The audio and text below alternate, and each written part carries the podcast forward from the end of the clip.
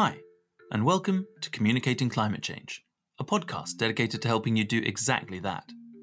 I'm Dickon, and I'll be your host as we dig deep into the best practices and the worst offences, always looking for ways to help you and me improve our abilities to engage, empower, and ultimately activate audiences on climate related issues.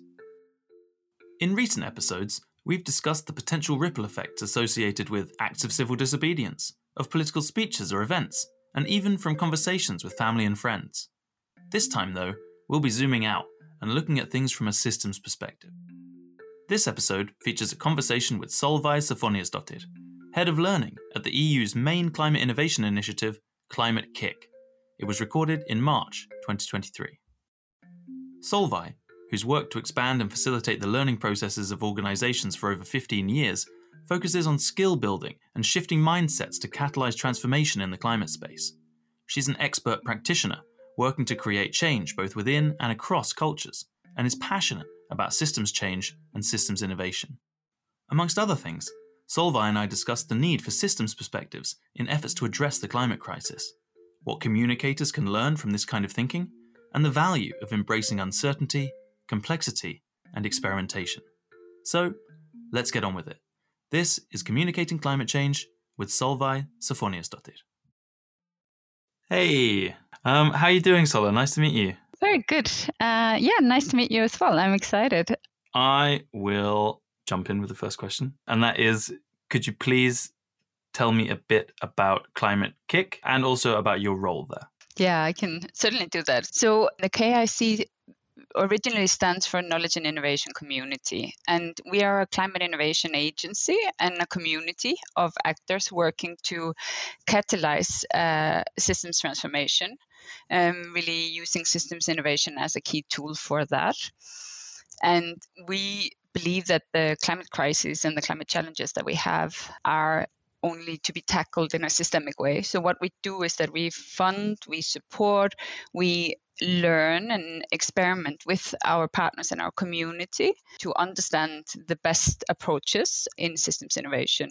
And for me, my role uh, at Climate-KIC, um, so I work as our learning orchestrator, which is essentially a head of learning. So I'm responsible for the development of learning and capability activities, um, the ones that we do as an organization uh, externally with our partners um, or as services, but also our internal uh, capability building of growing our own abilities to work in systemic ways to support uh, solutions and experiments experimentations to mitigate the climate crisis. Something that I've become more and more sensitive to is the volume of calls for action now, systems change now. I mean, especially after the IPCC report just came out, there's been headlines galore saying just that. What does that mean for most people? When we say systems change now in our organizational context uh, or in my organizational context and i think across many many contexts i think what we are saying is the status quo business as usual this isn't acceptable anymore. We need to find or accelerate our courage um, to try to to experiment with radical changes. Something needs to happen. We need to reimagine uh, how we live. Uh, try to think outside some of those self-created boxes and at the same time also in our daily lives realizing how things are uh, interconnected and uh, that that with the climate movement, especially, that we can't silo ourselves off. We need to realize that there can be no climate justice as such without equality, without biodiversity, without uh, a lot of other uh, interventions and transformation elements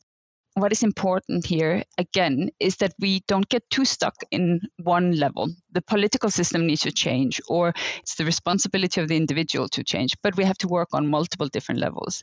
And that is where it gets messy. And embrace the mess is an incredibly important part of uh, of us understanding how we start taking action now. From your perspective as head of learning at Climate-KIC how can communication contribute to mitigating the worst effects of climate change in the first place? from my perspective, so the first thing that comes into my mind is um, that tackling the climate crisis is about gaining momentum. It is about changing our mindset. It's about changing our hearts. It's about uh, moving us. And for me, the storytelling aspect of communication has the power to both showcase people experiences and bring to life the effects of the climate emergency beyond kind of the doom headlines uh, and giving a picture of what what kind of world, what kind of just climate resilient future could look like, and what it is that we need to uh, be doing to create something like that. And I think that there is something here around uh, nuancing the the presentation of the climate crisis and challenges as well to prevent paralysis and desperation. For me, here as well, thinking broader around the communications is uh, an incredibly important aspect of uh, looking at climate crisis and, and mitigation efforts. So that is something that, that I would maybe put at the forefront. There is a kind of a difference sometimes made between the communication in terms of a communication as a profession. So so the way that we are uh, producing reports or communication materials around the climate challenges and then communication in terms of arts and culture communication all of those different mediums that actually also have a very relevant role. Um, so i think what it is that i would want to be pointing at is that I think it's beneficial to think about communications in its widest form when we are looking at something as large as the climate issues at hand. Yeah, I mean, this is the intention of this series to look at it from the art perspective, from a communications between families perspective, corporate communications perspective, everything. And in this case, I'm very interested to, as you said, take an even broader view and look at a systems uh, perspective. So maybe that's a good place for us to jump into. What does that mean? What do we mean when we talk about uh, systems perspectives? I think maybe here to start, the definition of a of a system as such is is a is a set of parts that are uh, interconnected and coherently organized um, in a structure that has a characteristic set of behaviors. This means that there is a a way for systems uh, to operate that really make it impossible for us to impose our will on a system. So there are decisions and actions that each one of us can take as individuals um, and members of civil society, corporations, but there is uh, all of these different interactions ongoing to create um, a larger system. And when we are talking about systems change uh, or systems innovation in in sort of the in in the area of, that Climate-KIC operates in, we're really talking about uh, shifting uh, large systems, political systems, healthcare systems, um, city and and regional infrastructure. Right. So kind of facing up to the limitations of no matter how hard you push in one direction, the greater system just tends to absorb that and bounce you right back. Yes, to some extent because the system will produce the results that it's set up to produce. Um, I think that one of the things here as well is for us to be really cognizant of is that these challenges that are coming at us and challenges that have also existed uh, possibly through all time climate crises, food insecurities, um, inequalities and the growing inequalities that we're also seeing now, these are really difficult to uh, overcome because they are results of different complex systems interacting. And in terms of creating change or ripples or sh- shifts or sort of trying to nudge systems here, we need to take a holistic view of issues and we need to understand how different parts relate, but also how we can create ripples, but in some way we actually have to really be listening in, trying to understand and discover, and, and nudge and experiment.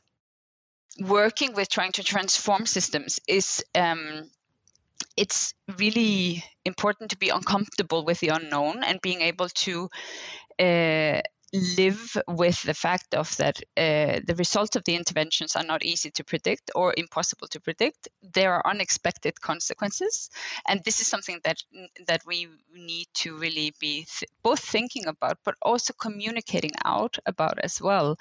Because I think that there's a tendency. I mean, we as human beings have a tendency of wanting things to become easier and here we are taking a different position where things are probably going to stay in the domain of being uncomfortable. And we need to get better at um, diving into that. You mentioned some interventions, and I guess it goes without saying that listeners will be interested to know what that might mean. I think intervention in systems is one of the most fascinating and and uh, difficult uh, parts in terms of uh, w- what we are essentially uh, looking for. And I think that there are some good terminologies to lean against in terms of in, in sort of system thinking or approaches. There is a lot of talk around the concept of leverage points, which is uh, intervention points or points in the system where you can push to try to nudge and experiment with and seeing what what effects does it have uh, what what what actually happens if you um, shift uh, certain elements of the system um, in in terms of um, energy systems in terms of new solutions or uh, a nudge towards different behaviors. Um, and then if there is a shift in terms of that that enough people or elements in the system essentially um, sort of subscribe to this new behavior, you might have a, a shift or a move, but you cannot predict. And this is where the the sort of notion of us becoming more experimental and allowing for that that we are actually really working to try to leverage uh, and see what works and the replication part here i think is something that really gets in the way a lot of time because we are really wanting and attracted to sort of best practices and transferable best cases. And this is something that we also need to be uh, aware of. You mean being able to step past best practices and try something else?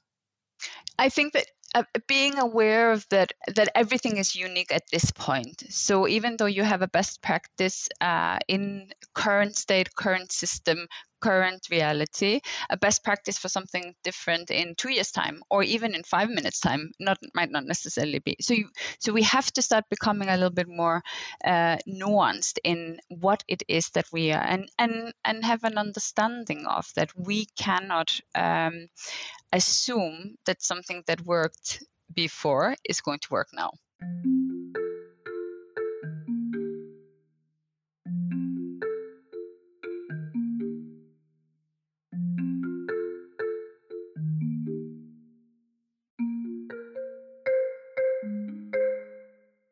A role that is dedicated, as I understand yours is, to sort of shifting mindsets. That sounds amazing.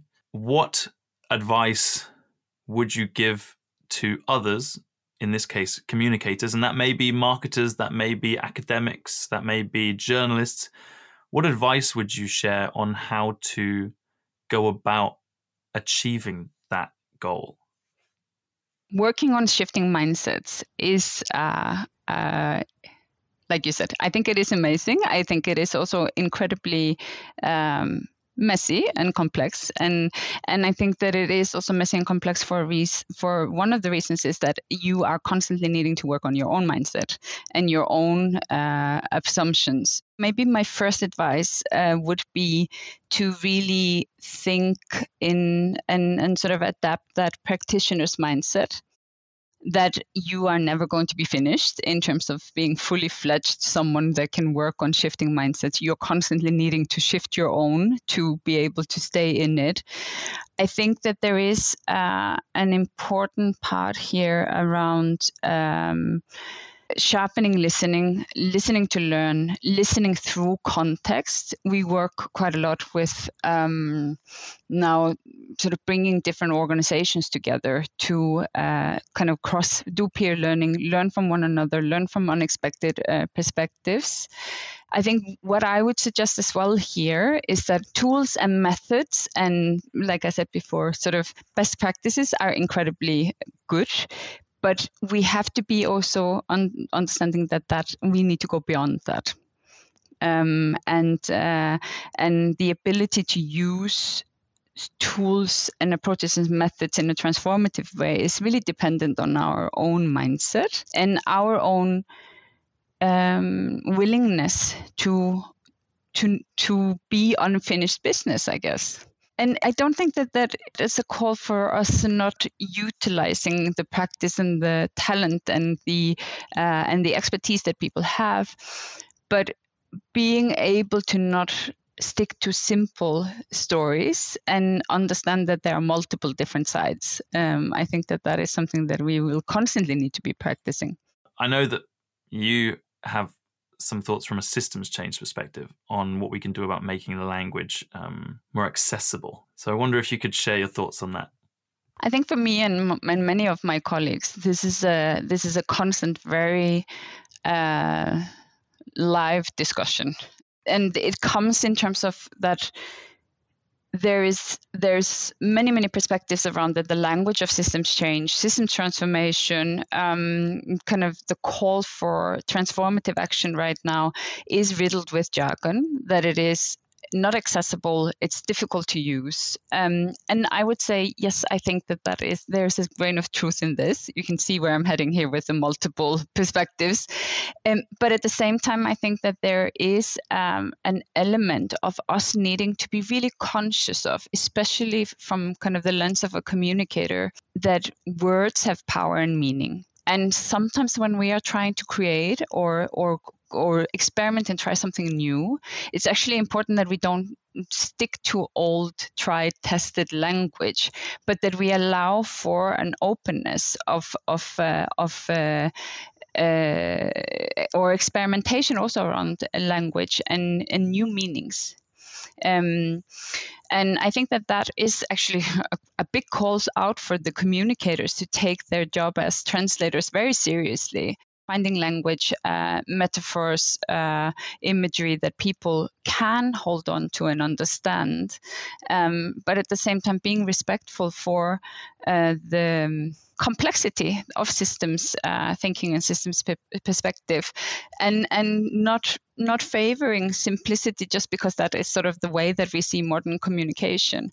I see so many good examples of how we can say things simply without losing uh, the kind of complexity, complex thinking. Maybe just to come with an example, um, something that comes to my mind is um, uh, Dave Snowden, who has um, uh, worked on the Cynefin framework, uh, which is uh, something that I would encourage people also to have a look at he has an incredibly interesting uh, small clip where he gives an example of a children's party to illustrate three types of systems.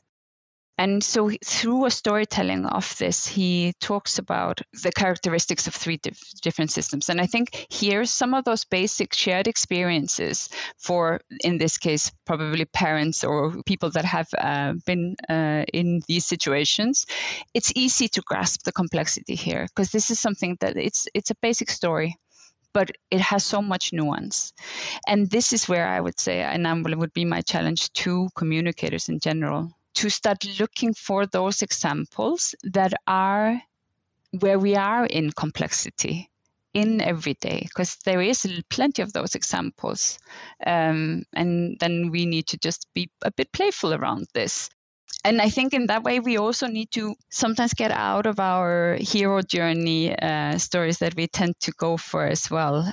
The interwovenness of painting the picture around climate change, the climate crisis, and also our approaches to try to transform, they are going to be uh, having to dwell on the interwovenness and the interconnected.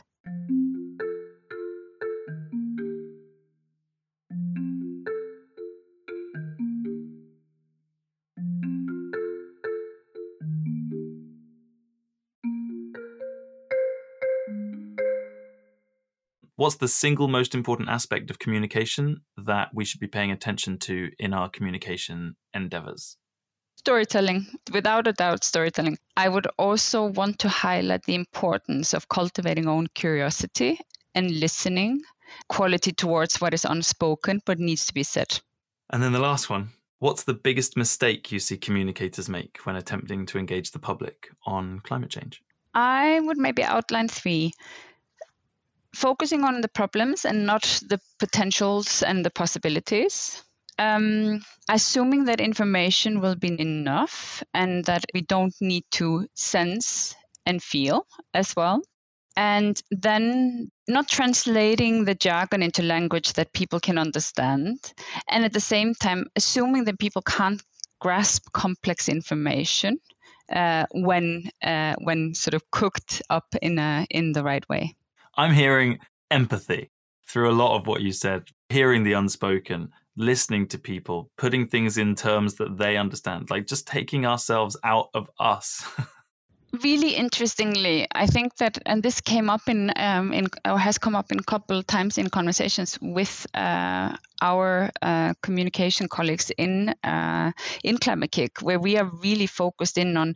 So, how do we tell the stories about impact? How do we change the narratives around impact? Um, how do we convene around those um, those elements? Where is it that we could potentially convene um, more conversations around that?